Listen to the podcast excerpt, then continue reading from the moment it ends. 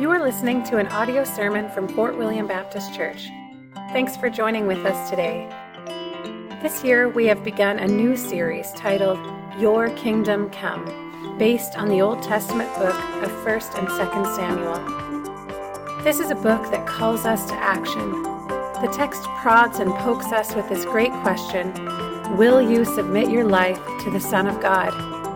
It's a call to humble ourselves before this King and trust in Jesus. For more information, please visit our website at www.fortwilliambaptistchurch.com. Thanks for joining with us today. We're going to read the, the whole of 1 Samuel chapter 20, verse 1 through verse 42.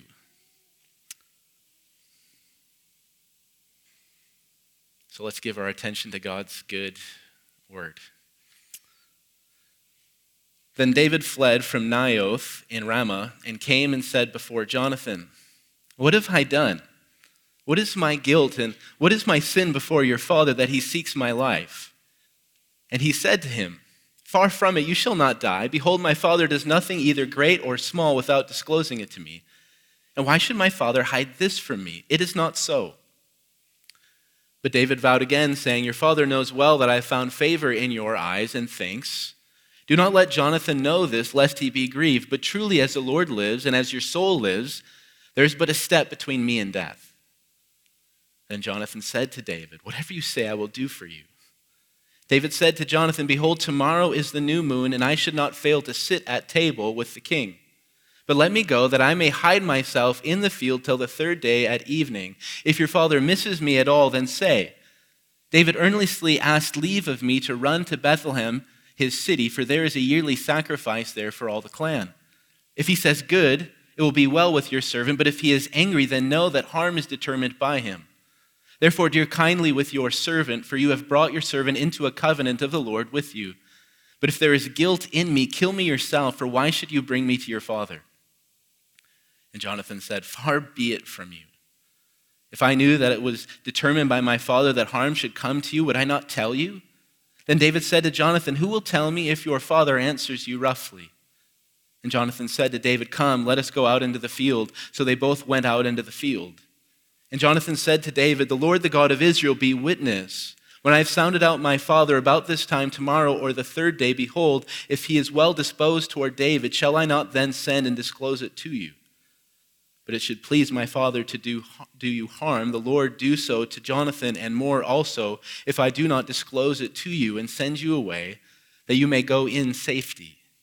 May the Lord be with you as he has been with my father. If I am still alive, show me the steadfast love of the Lord, that I may not die. And do not cut off your steadfast love from my house forever, when the Lord cuts off every one of the enemies of David from the face of the earth. And Jonathan made a covenant with the house of David, saying, May the Lord take vengeance on David's enemies.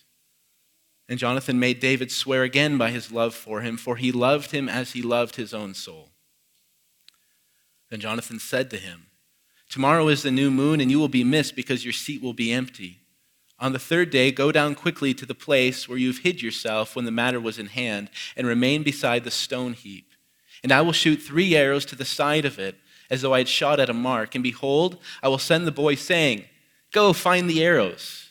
If I say to the boy, Look, the arrows are on this side of you, take them, then you are to come. For as the Lord lives, it is safe for you, and there is no danger. But if I say to the youth, Look, the arrows are beyond you, then go, for the Lord has sent you away. And as for the matter of which you and I have spoken, behold, the Lord is between you and me forever. So David hid himself in the fields. And when the new moon came, the king sat down to eat food, and the king sat on his seat, as at other times, on the seat by the wall. Jonathan sat opposite, and Abner sat by Saul's side, but David's place was empty. Yet Saul did not say anything that day, for he thought, Something has happened to him. He is not clean. Surely he is not clean. But on the second day, the day after the new moon, David's place was empty, and Saul said to Jonathan his son, Why has not the son of Jesse come to the meal either yesterday or today? Jonathan answered Saul, David earnestly asked leave of me to go to Bethlehem. He said, Let me go, for our clan holds a sacrifice in the city, and my brother has commanded me to be there. So now, if I have found favor in your eyes, let me get away and see my brothers. For this reason, he has not come to the king's table. Then Saul's anger was kindled against Jonathan, and he said to him, You son of a perverse, rebellious woman, do I not know that you have chosen the son of Jesse to your own shame and to the shame of your mother's nakedness? For as long as the son of Jesse lives on the earth, neither you nor your kingdom shall be established. Therefore, send and bring him to me, for he shall surely die. Then Jonathan answered Saul his father, Why should he be put to death? What has he done? But Saul hurled his spear at him to strike him, so Jonathan knew that his father was determined to put David to death. And Jonathan rose from the table in fierce anger and ate no food the second day of the month, for he was grieved for David, because his father had disgraced him. In the morning, Jonathan went out into the field to the appointment with David, and with him a little boy. And he said to his boy, Run and find the arrows that I shoot. As the boy ran, he shot an arrow beyond him. And when the boy came to the place of the arrow that Jonathan had shot, Jonathan called after the boy and said, Is not the arrow beyond you?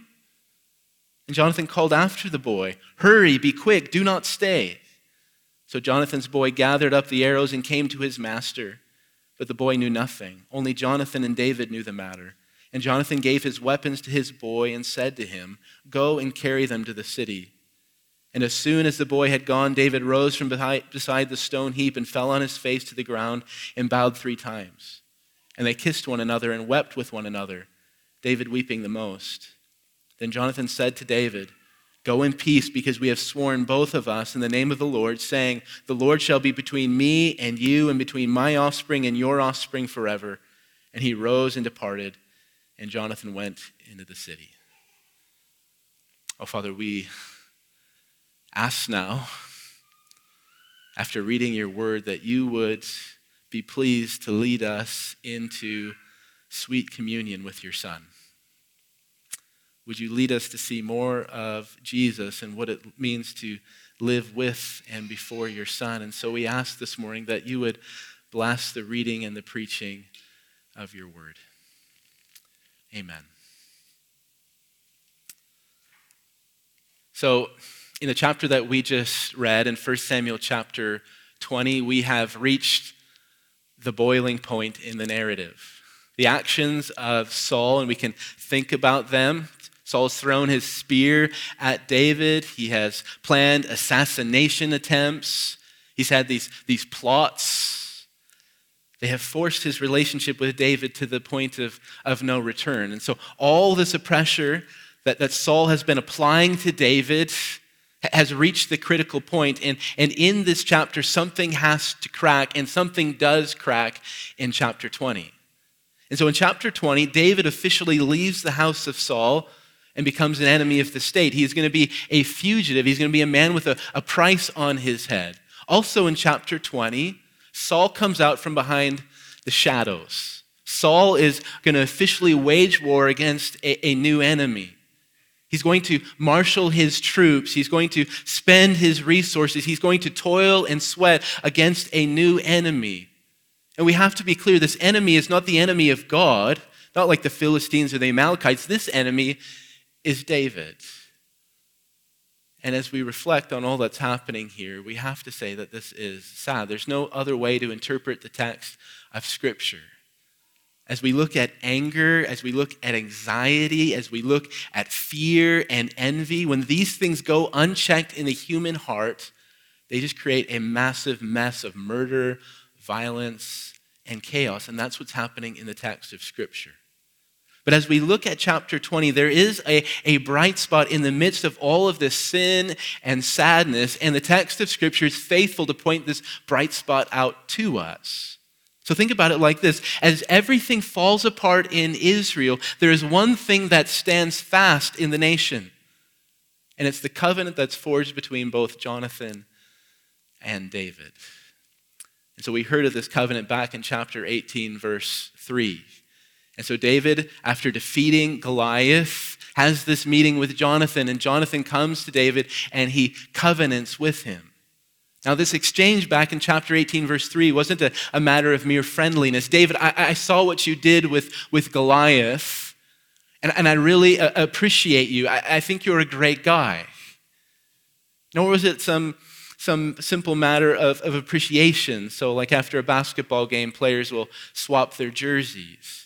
Rather, what happened in chapter 18, verse 3, had this kingdom shaking effect. In this covenant, what Jonathan did was he handed over his share of the kingdom to David. Even more, in this covenant, Jonathan bound himself heart and soul to the cause and rise of David. And so, what chapter 20 does is it takes up this covenant from chapter 18 and it sets it before us as readers.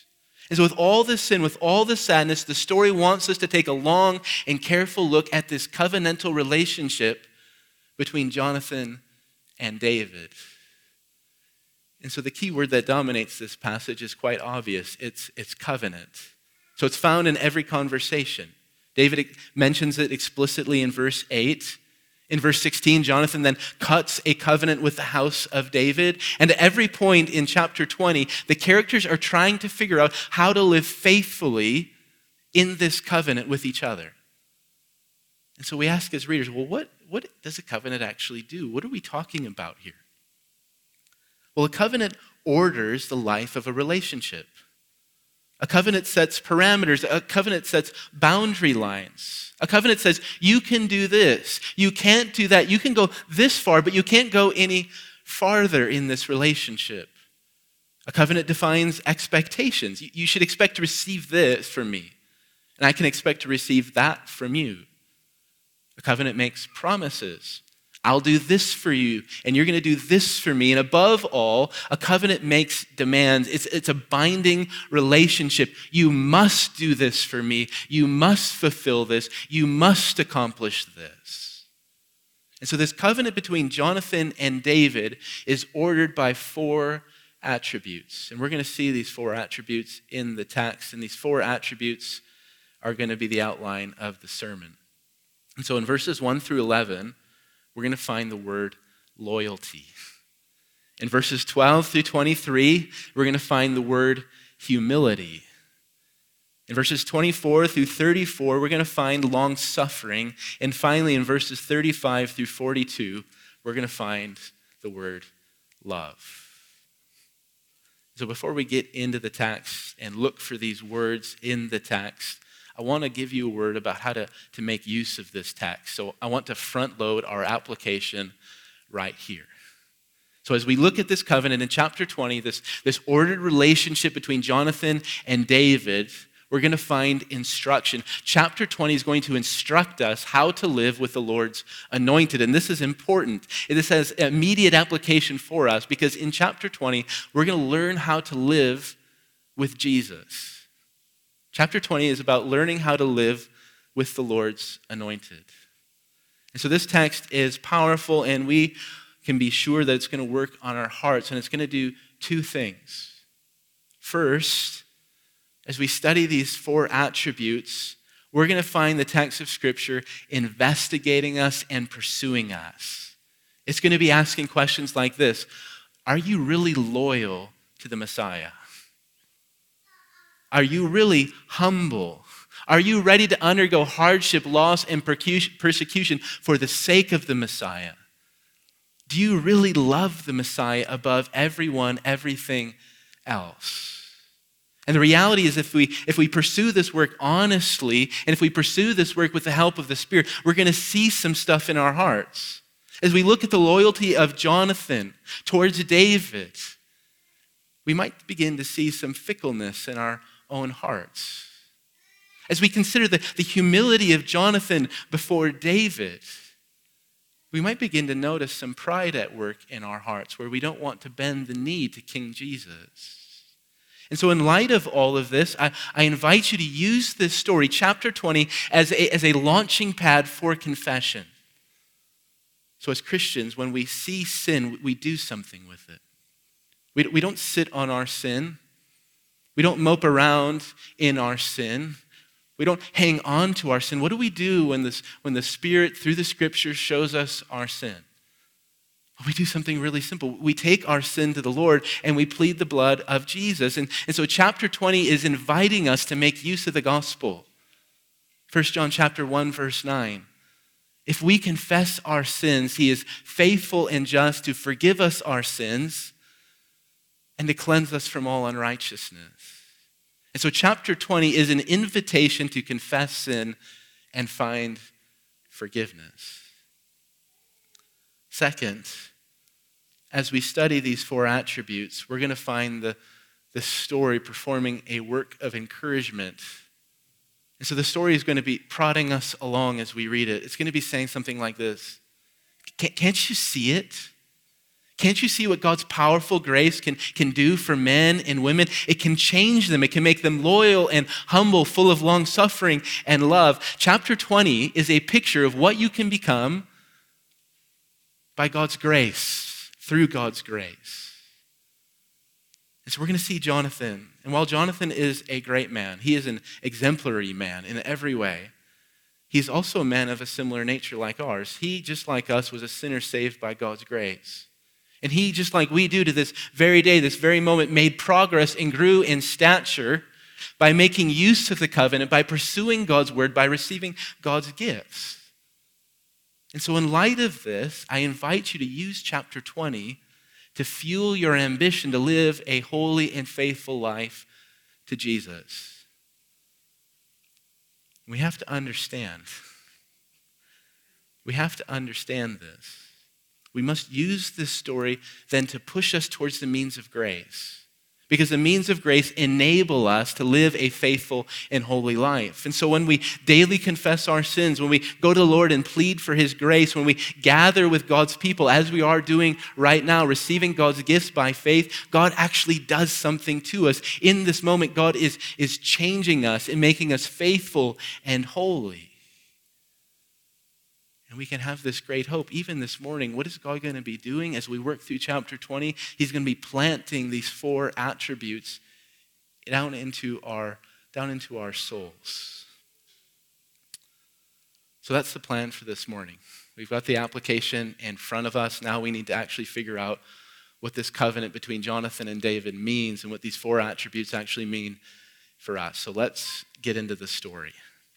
So in chapter 20, David is on the run from Saul and he makes an appearance before Jonathan. And as we read the story, David's voice takes the lead at the beginning of chapter 20. And he, he begins this conversation with Jonathan by making a protest. It's in verse 1. He says to Jonathan, What have I done? What is my guilt and what is my sin before your father that he seeks my life? So David is making a, a protest. And from that protest, he begins to, to push on Jonathan. David is urgent, and he wants Jonathan to feel the urgency of his situation. So, verse 3, David says, There is but a step between me and death. I'm close to death, Jonathan. Don't you feel it? And David is in this conversation because he wants Jonathan to do something. Verse 8, he says this Deal kindly with your servant, for you've brought your servant into a covenant of the Lord with you. But as we turn to Jonathan and start to listen to his side of the conversation, right away, as this conversation begins, we find some initial reluctancy on the part of Jonathan. In verse 2, Jonathan says this Far from it, you shall not die. It isn't so. And this puzzles us, doesn't it? Because Saul's anger is apparent. Saul is green with envy. We see his violence towards David. Why would Jonathan be quick to deny? Why would he say, why would he say, it isn't so, David? Well, the issue isn't disbelief in David or a lack of care of David. The issue is Jonathan's integrity. Why is Jonathan reluctant? He is reluctant because he is a man of his word. So if you remember in chapter 19, verse 6, Saul made this plan. He was, he was recruiting high ranking officials to go kill David. But, but Jonathan came and he, he talked, talked his father out of it. And what did Saul do? Saul made a vow to Jonathan I will not kill David. And so Jonathan is a man of integrity, he's a man of his word. And when you're a man of your word, you expect other people to be a man of his word. And so what does Jonathan do? He expects his father to keep his vow. And so Jonathan says to David, It, it can't be. My, my father made this vow to me. He spoke to me face to face, man to man. How can he go back on his word? And at this point, we get some perspective into the mind and heart of Jonathan. We can see now as the, the chapter, as the story has been unfolding, that, that Jonathan has been set up for this test of loyalty.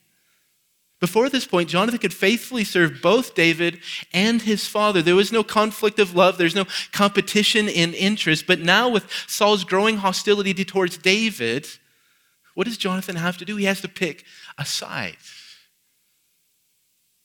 So, what will Jonathan do? Will he, he choose his father or is he going to choose David? Is he going to give his allegiance to the house that he was raised in?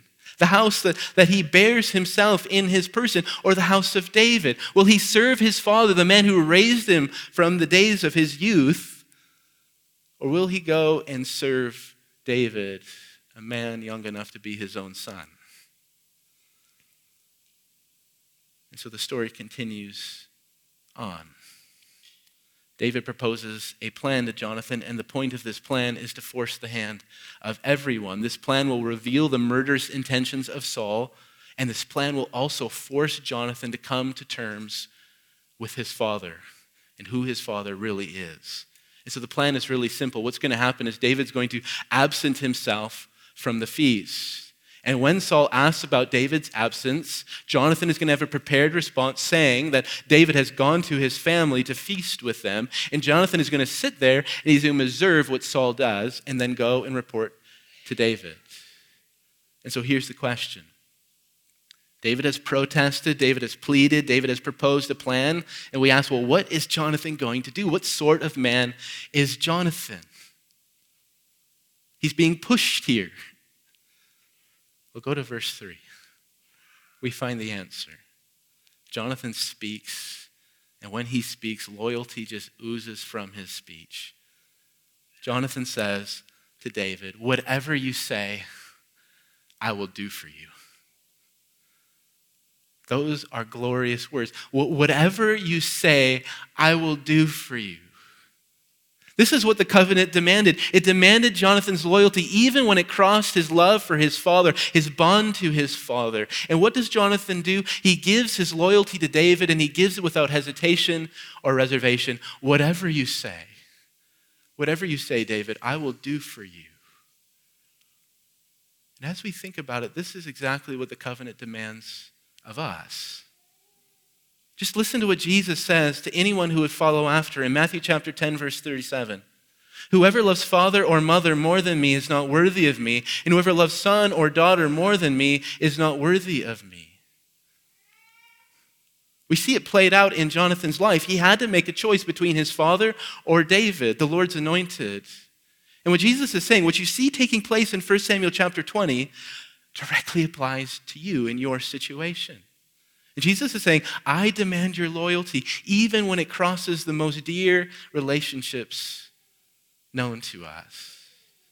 And I demand it without hesitation or reservation. We ought to say with Jonathan, Whatever you say, Jesus, whatever you say, I will do for you. So that's the first covenant attribute loyalty. Second covenant attribute humility. So, back into the story. They have a plan, but there's one matter to sort out with the plan. Well, how will Jonathan share the news about his father to David? If Saul is truly murderous, if, if, if, Saul has these plans going on to, to kill David, they have to be really careful because if they have a, a meeting in a, a sloppy way, that could actually kill David. And so Jonathan and David go out into the field, and what they do in the field is they share a set of codes. They have this scene of spycraft. So Jonathan is going to shoot his arrows and he's going to instruct his boy. And how he shoots his arrows and instructs his boy is going to tell David if it's safe to come back or if he needs to run for his life. But in the midst of all of this spycraft, there's an interesting exchange between Jonathan and David, and I want to point it out to you. Look at verses 14 through 16. And so Jonathan looks David in the face and he says this to him David, if I am still alive, show me the steadfast love of the Lord that I may not die. And do not cut off your steadfast love from my house forever, when the Lord cuts off every one of the enemies of David from the face of the earth. And Jonathan made a covenant with the house of David, saying, May the Lord take vengeance on David's enemies. to really feel the force of these words, we just need to set this in context a bit. What's happening here? Well, David has come to Jonathan. And why has David come to Jonathan? Because he is, he is needy and desperate. He is running for his life from Saul. And who is Jonathan in this setting? Well, Jonathan is a man who is safe and secure. He's a man of privilege and honor. He holds positions of power within Israel. He is the crown prince of Israel. But as we listen to Jonathan in these three verses, Jonathan flips this whole scenario around. Just think about them with me. Jonathan's words do not reflect any sort of privilege, any sort of pride. Rather, he comes off as the needy one. He looks to David and he starts pleading with him. He says, Show me the steadfast love of the Lord. Jonathan doesn't sound like a powerful man. Instead, he sounds as a man who is running for his life. Twice with David, he speaks of his death. He says, If I am still alive, that I may not die. Even more, as Jonathan assesses this situation, he looks at David as the one who is secure and at himself as one who is radically insecure. He says, When the Lord cuts off every one of the enemies of David from the face of the earth. And as readers, we ask, Has Jonathan lost his mind? Doesn't he remember who he is? He's the crown prince of Israel. If anyone is safe in Israel, it is Jonathan. And as readers, we have to understand that Jonathan has not lost his mind. In fact, Jonathan is the only one in the story at this point who is showing spiritual sanity. Because Jonathan understands the nature of the covenant. He understands what the Lord is doing for David. This relationship is not about what he can do for David. Rather, this relationship is, is about what David can do for him. Jonathan is needy of David. And in the midst of this, Jonathan actually understands himself. He has self awareness. He isn't deluded by the, by the power. He isn't deluded by the privilege, the wealth that he has as the crown prince of Israel. He knows above all things, as he has watched the Lord deal with David, that he is a needy man. In fact, he is desperately needy of David and what David can do for him. And so, what does Jonathan do? Jonathan flips the whole scenario around and he pleads with the Lord's anointed and he humbles himself before him. Show me the steadfast love of the Lord. There's a lesson here for us. We can only live with the Lord's anointed if we walk before the Lord's anointed with humility. The covenant works only if we cast aside strength, power, ability, and all of those trappings because the covenant is built upon this precept. Only the needy, only the desperate, only the empty can live with God's Messiah. That's the only way it works. And Jonathan leads us in the way of life. We, we live with Jesus by saying, Won't you show me the steadfast love of the Lord? And so the covenant demands humility of us. This is what Jesus says to us in the gospel. Mark chapter 2, verse 17. Listen to Jesus as he describes his ministry. He says, Those who are well have no need of a physician, but those who are sick. I came not to call the righteous, but sinners. So we've got loyalty, we've got humility. Now we can look at long suffering. So the plan has been made, and the only thing left to do is to carry the plan out. And so David goes out into the field and he hides himself. And, and Jonathan goes to the feast and he sits himself down and he's going to watch and wait to see what his father does. And so on the first night of the feast, Saul comes and he sits down and he begins to eat and he, he notices that David's spot is empty, but he, he doesn't say anything. And then the second night of the feast, the same thing happens, but, but this time Saul is, is wary. This can't be coincidence anymore that David is not here at this feast. So he, he asks in verse 27, Why has not the son of Jesse come to the meal either yesterday or today?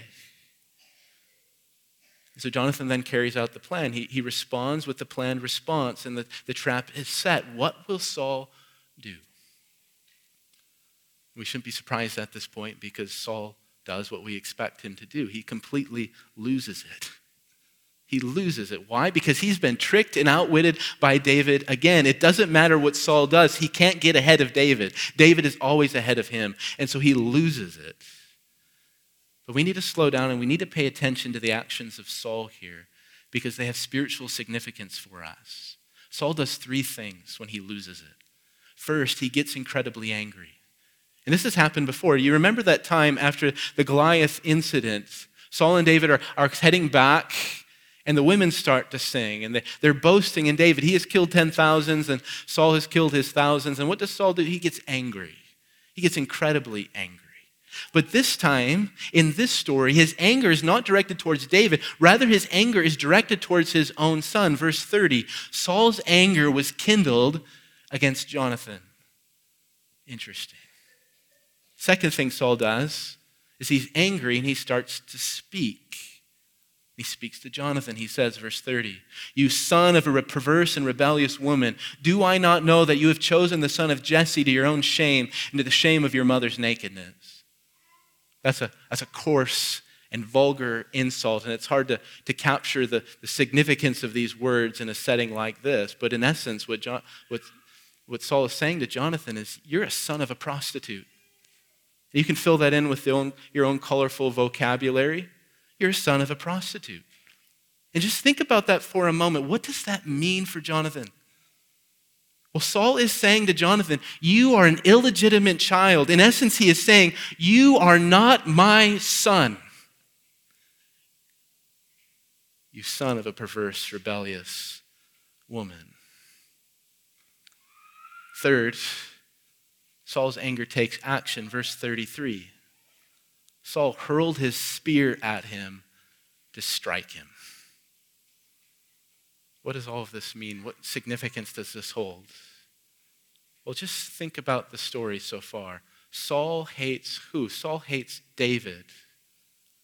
Because Saul has hated David, what has he done? He, he's pushed David away out of his own household. And not only that, but, but Saul has tried to, to kill David. He has literally taken his own spear and thrown it at David, trying to strike him and pin him against the wall. But what happens here? Saul hates Jonathan. Saul disowns Jonathan. Saul tries to kill Jonathan. Why is this happening? Why is this happening? Well, Jonathan has joined himself to the Messiah. And because Jonathan has joined himself to the Messiah, he is being treated exactly the same as the Lord's anointed. Do you see it? There's this parallel, and we can't miss it when we compare Jonathan to David and how he's treated by, by Saul. This is what happens when you follow the Messiah. You're treated exactly the same as the Messiah. And so, what does Jonathan do? Just think about that setting for a moment. There is your father.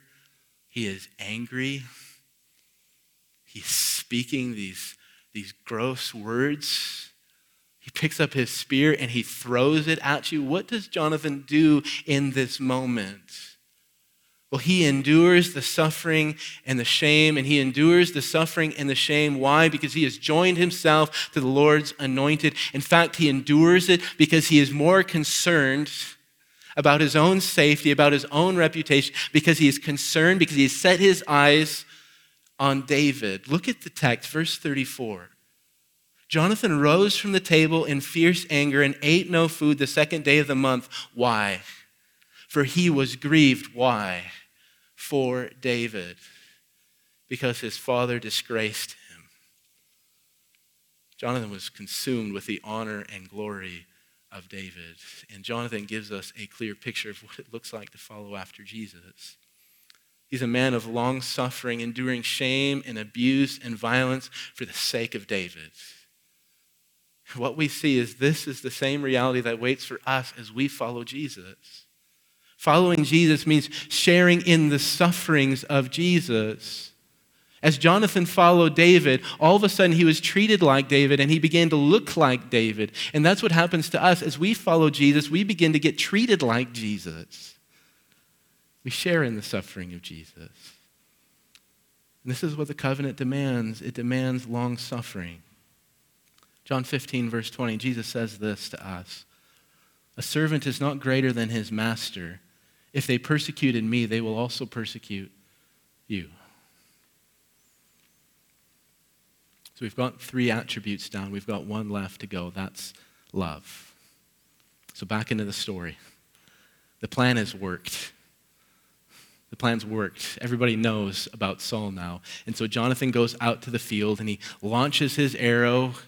And the boy's running after the arrow, and he yells at the boy, Is not the arrow beyond you? Hurry, be quick, do not stay. The boy comes back. Jonathan sends the boy back to town.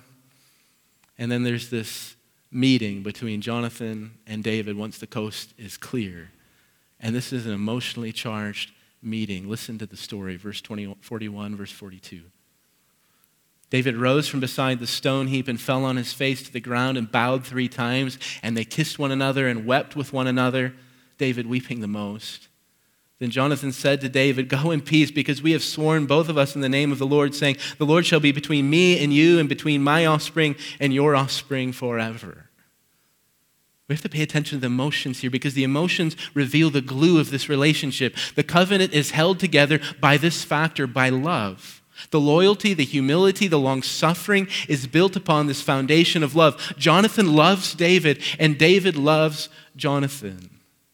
And this scene at the end of chapter 20 brings us to the heart of following after Jesus. The covenant demands love. In fact, the covenant with Jesus only works if it is built on love and infused with love and shot through with love, because there won't be any loyalty, a loyalty that lasts in the midst of hardship and persecution, unless there is love. There won't be any humility before Jesus unless there is love in your heart. There won't be any long suffering unless you love, dearly love Jesus. And this is what the Lord Jesus demands from all who would follow after him. He demands that we would love him. Do you remember that scene at the end of the Gospel of John? Jesus is with Peter and he asks him, Do you love me? Do you love me? And Jesus asks the same question of all who would follow after him Do you love me? Do you really love me? Jesus is clear this love is an ardent love. Jesus is not content with, with low grade love, he, he presses on us. Do you remember how Jesus spoke in the book of Revelation? To the church of Ephesus, he says, But I have this against you, that you have abandoned the love you had at first. Jesus desires not just love, but, but ardent love. You must love my name supremely. And this love has to last. This love is not just mere sentiment here for a moment and then gone, just a passing feeling, but a love that lasts until we meet Jesus face to face. And so Jesus comes to us, and through this text, he demands our love. But as we pay attention to the story, there's also encouragement for us because the love of the covenant is not a one way street. Jonathan loved David. And the text tells us and reminds us that Jonathan loved David, but we see that David loved Jonathan in fact, it was David who wept the most. And hear the good news of the gospel the Lord's anointed loves sinners. The Lord's anointed loves sinners. In the covenant of grace, the covenant that we now live in, we find the fullness of Jesus' love. We find Jesus' love in his words. Just pick up your Bible and read his words because every sentence he speaks drips with love for those who belong to his, his covenant. His entire life speaks of love. We see him with the crowds healing. We see his love. We see it in his suffering. Oh, how he loves us.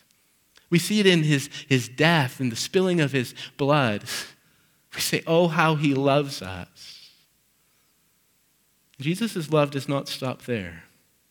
His love was not exhausted at the cross, but the Lord's anointed, even to this day, loves his church. He loves you I love Revelation chapter 1, verse 5, because it opens wide the heart of Jesus. John is describing Jesus, and he says this To him who loves us. Pay attention to the grammar. That's present tense. To him who loves us. That's the Jesus we meet in the covenant. We are demanded to love him, but he loves us. He loved us first, and he continues to love us. And so the question is at the end of the sermon is well, what shall we do with all of this? We've heard the story, we've related it to Jesus back and forth, back and forth. What do we do?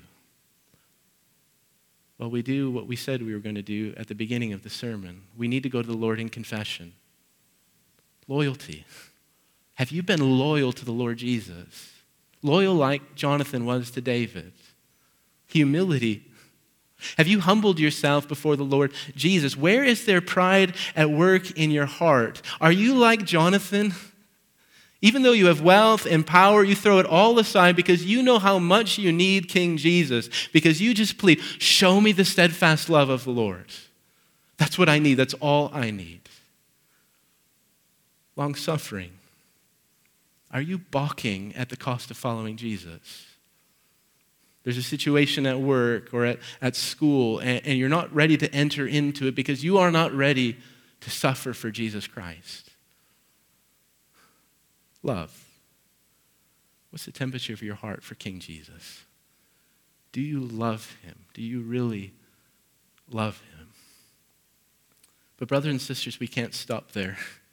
We confess our sins, but after we confess our sins, we plead for his grace and we ask the Lord that we might grow up to be like Jonathan. Oh God, would you give me grace to grow up to be a man, to be a woman of faithfulness and loyalty? love and humility, full of long suffering. And here's the good news as we plead with God for these gifts, He loves giving gifts to us, and He will make us like that. Let's pray. Oh, Father, we bring ourselves to you this morning. We bring our sin. Oh, our sins are many, and we trust even right now that we have an advocate with you, Jesus Christ the righteous.